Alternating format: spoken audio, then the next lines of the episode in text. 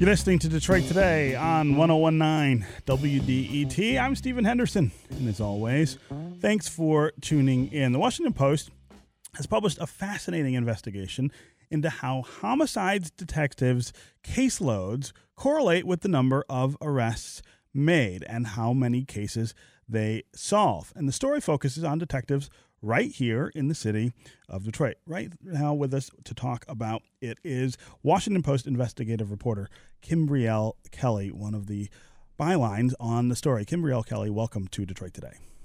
Thanks for having me. Yeah. So uh, let's talk about how you went about looking into this relationship between the caseloads that homicide detectives are carrying and the number of arrests that they make and the number of cases that they solve. Well, by and large, we took a look at 50 major cities across the country, cities that um, had a high level of violence. And what we ended up seeing was that for for departments that had higher caseloads, uh, you saw lower arrest rates for killings. And so, essentially, when I say higher caseloads, the magic number that experts say is around five cases. Um, when you're talking about new killings a year, each detective should essentially be getting no more than five of those cases that they're leading. And what we saw in Detroit was that they had a far uh, higher number. So each of those detectives, on average, based the number of killings in Detroit, had about eight, which seems like a small number, but when you're talking about solving crimes, is actually a big deal. Yeah, uh, and and compare Detroit to other cities that you looked at in your reporting. Obviously, Detroit's not the only uh, city struggling with this issue. Um, New Orleans is another city who had um, a high number of caseloads for its detectives, but also a, a low number of arrests uh, for the killings. And so that's like the same company that Detroit's in. But then you have some departments that had a high number of caseloads, um, but actually had high arrest rates for their killings. Cities like, you know, Albuquerque, uh, the Birmingham Police Department, and Memphis. And so you also saw that while departments did have higher caseloads, some were able to make a high number of arrests in those killings, but cities like uh, Detroit and New Orleans were not. Yeah, um, and what's what's the cause of these overly large caseloads uh, in relative terms in places like New Orleans and Detroit? Why why does this look the way it does? I mean, obviously, you have your your big reason. There's a lot of killings, mm-hmm. and so uh, when you have what we've heard from experts is when you have a lot of killings and low arrest rates, what ends up happening is, you know, the five cases you had this year, um, if you didn't solve them, that means next year you have five new cases in addition to the unsolved cases from the previous year. So that was one of the issues that we heard um, from a variety of departments that, well, if you have a large backlog of cases that you're working, those don't go away. You're mm-hmm. still talking to victims, you're still talking like their families, you're talking to witnesses, you're still trying to get leads in those cases while you're getting new cases fresh. So that was one of the issues. And the second issue that we heard from um, other departments was about money. Um, you know, a lot of these departments uh, during the housing crisis had to cut a lot of their staff, including detectives. And many of those departments said that they're just now starting to recover from the recessions, you know, a decade ago. And so now what you have, and we talked to Councilman Scott Benson, who discussed that as well in Detroit, where he said, you know, the city's police department is understaffed because of retirements, but also there's competition for dollars um, now that the city is starting to recover from the bankruptcy filings. There's competition between the police department and, and all the other city service departments because everybody has to continue to function and operate. Mm-hmm, mm-hmm. In fact, uh, in the story, you talk with uh, Councilman. Benson, and he says, uh, I'd like to give them more resources so that we can get our closure rate above the national average, but we still have to clean the streets. We've got to cut the grass. We've got to be able to staff our offices. So, unfortunately, that's not the only interest in uh, Detroit. Uh, you also uh, quote David Carter, who's a criminologist at Michigan State University and a former officer. He says that each detective should have no more than three cases uh, a year, and he says a smaller workload means a detective, a detective is better able to respond more quickly to homicide scenes as they are uh, discovered. Uh, talk about the things that you saw here in the city of Detroit, and and uh, uh, listeners can go online to WashingtonPost.com to see this this story and this sort of expansive reporting that backs it up in many, many, many cities across uh, the country uh, who are who are dealing with this issue. But talk to me about what you saw here in the city of Detroit. There is kind of a culture of uh, murder and murder investigation that I feel like takes over certain parts of the city uh, where this happens more frequently than other places. Well, some of the things that have happened, obviously, there's a high number of killings uh, there in Detroit, even though that number is on the on the decline. Mm-hmm. Um, that doesn't necessarily mean that the arrest arrest rate is, and so it's still very difficult to um, have the killing result in an arrest. So that being said, crime is, you know, homicides are, you know, are down um, nationwide, but even as they're down, some police departments like Detroit are having are struggling to to make those arrests. And so what Detroit actually ended up doing um, when the most recent police chief came in uh, a few years ago, and he had been uh, like the seventh police chief in, in a decade mm-hmm. in the city. And he came in um, right before, I believe it was like two weeks before uh, he became police chief. The uh, two weeks afterwards, the city actually filed for bankruptcy. Right. And so right. he's facing a city where there are a lot of killings, but then also uh, a city that's bankrupt as well. And so what he ended up doing was promoting one of uh, his internal staff to deputy chief and um, basically said, I give you a clean slate you know, what can you come up with to see if, how we can fix this problem? And so Deputy Chief uh, LaValle basically instituted a lot of different reforms, but there were two big things that he had decided. One was the city was at 143 square miles, too large for um, the detectives to kind of cover the entire city. Mm-hmm, um, mm-hmm. And so he broke the detective unit into five separate districts. And so you're responsible for the, you know, the Eastern District or Northeast, where if a killing happened in that area, you know, those detectives were the ones who were going to be um, working it. And that helped create more familiarity. You can um, figure out who the players are. You can get uh, better, kind of improve better communication. Uh, people are more likely to work with you. And so that was the hope there. But then the second thing that he did was eliminate the overnight shift because the homicide unit used to be staffed 24 hours because sure. there were a lot of killings, right? But what he realized is when you have people working overnight, when there's really not a lot of activity, what you're doing is essentially taking those homicide detectives away from actually working the cases that they've already received. And so he eliminated the overnight shift, and that gave detectives an extra additional week a month uh, in terms of being able to daytime hours uh, investigate their cases. Now, that didn't mean that nobody was available overnight. That just meant that if a killing did occur, that uh, certain officers, uh, detectives, were actually recalled back to the scene. Yeah, yeah. This is Detroit Today on 1019 WDET. I'm Stephen Henderson. My guest is Kimbriell Kelly. She is an investigative reporter at the Washington Post, part of a team who recently published an article that is titled Buried Under Bodies. Even with murder rates falling, big city detectives face daunting caseloads.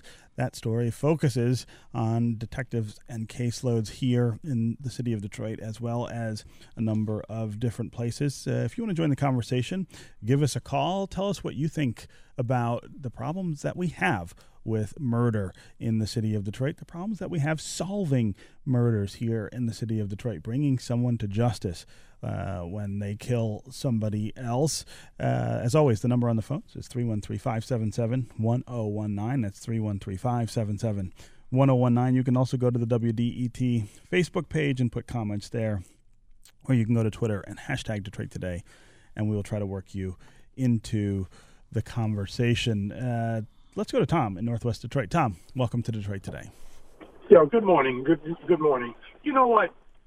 In terms of the murder rate per capita, with the size, with the population that we have and the number of killings in the city, um, hopefully not. But I believe we're always going to be in the top five because I mean I don't really deal with the per capita hundred thousand. I deal with whole numbers, mm-hmm. and I mean places like Chicago. Chicago is off the chain, uh, you know, in terms of you know the killings. But I'll say this in terms of the killings here and the way that DPD uh, inspectors are, you know, trying to.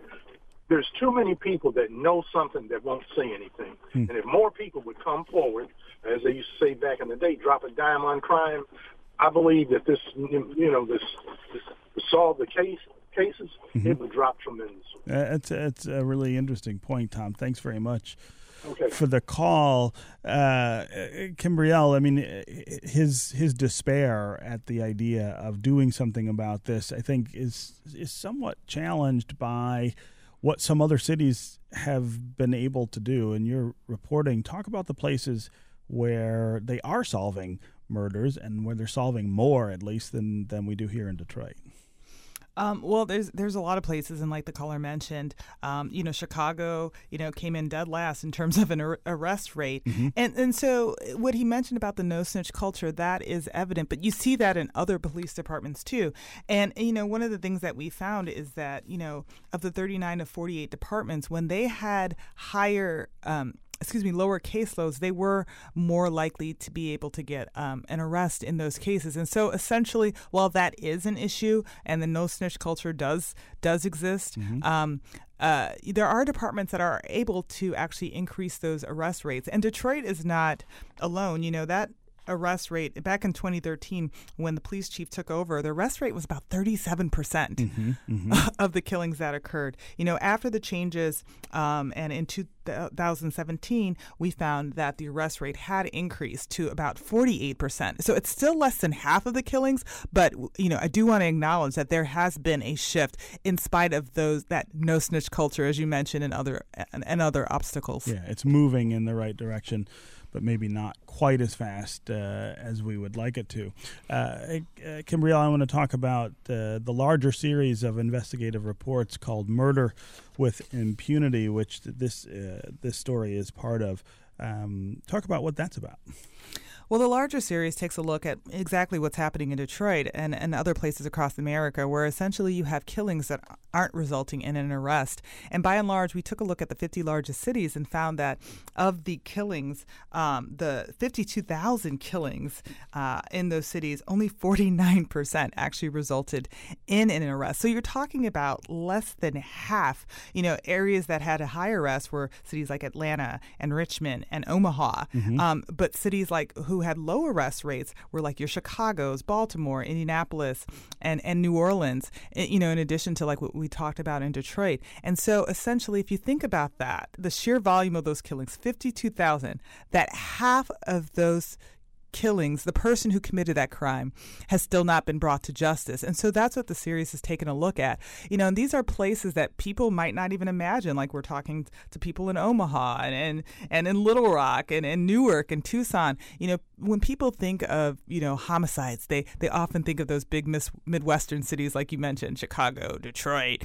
Um, but what we wanted to show was that this is happening all over the country, that you're not just isolated in a couple of different, you know, places. Um, but then also we found some some major racial disparities when we took a look at the uh, the race of the victims. And so in uh, we had looked at actually 52 cities where we had the information about race of the victims, and we found that of those, about 26,000 of the uh, cases were unsolved, and basically three quarter of them uh, were people who were African American. Yeah.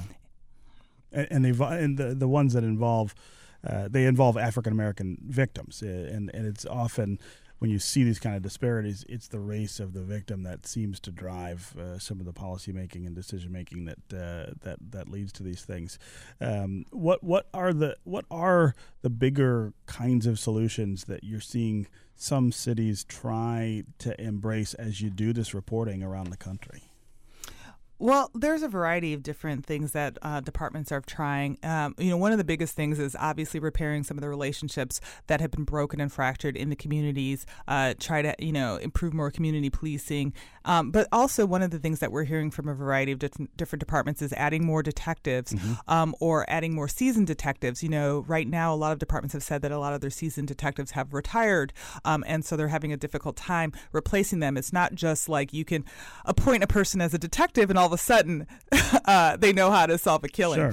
And but uh, one of the other things that I've heard, and I believe this was in in Houston, um, was that a killing is essentially in some cases uh, uh, is an assault uh, initially started as an assault. So the person who got shot today, a non-fatal killing, maybe your your murder next week or a month from now. And mm-hmm. so what we're hearing from some of the departments is we're taking a harder look at those non-fatal shootings or as those aggravated assaults because if we can actually address those and investigate those in a way that we investigate homicides, perhaps we can prevent a homicide in the future. Yeah, yeah. Uh, again, 313 577 1019 is the number on the phones. Let's quickly go to Brenda. Brenda, I've got a couple minutes left, but I wanted to get you into the conversation. Yes. Go ahead. I want good morning and good morning to your guests. I I wanted to know what are the root causes of these uh, violent crimes. I think if we dealt with the root causes, we can probably resolve some of these issues mm. in hmm. the major cities. Mm. And we don't ever really talk about that because I don't think it's well. I can't say it's not. Uh, widespread, but there's something going on that we're missing, yeah. and the public needs to know so we'll know how to defend ourselves. Brenda, thanks very much for the call uh, in the comments. How focused, uh, Kimbriell, uh, I've got about a minute left, are uh, police departments on those root causes as opposed to uh, responding to, to what they see happening when someone is killed? I mean, that's not something that we took a look at in this particular story, although mm-hmm. police departments have told us that, you know, there are clear social ills um, in the neighborhood. There's, you know, unemployment issues, there's drug addictions, there there's other, you know, issues that they're uh, that they're aware of. You know, when I went to um, uh, Indianapolis and I was doing some of the reporting, and they talked about that, you know, the the high unemployment and and the drug problems that were impacting, you know, the Midwest and all across the country. And so uh, the police departments are aware of those things, and that's absolutely factoring in to uh, how they're trying to structure their days and and figure out how they can best attack uh, this issue. But I think there are a series of issues um, in addition. But like I said, you know, while social ills may be one of them, um, the police acknowledge that fractured relationships in the community is a big part of it, also. Mm-hmm. Kimbriell Kelly, investigative reporter for The Washington Post. Thanks very much for being here with us on Detroit Today. Thanks for having me. That's going to do it for me today. I'll be back tomorrow. I hope you will too. This is 1019 WDET, Detroit's public radio station, the community service of Wayne State University. We'll see you tomorrow.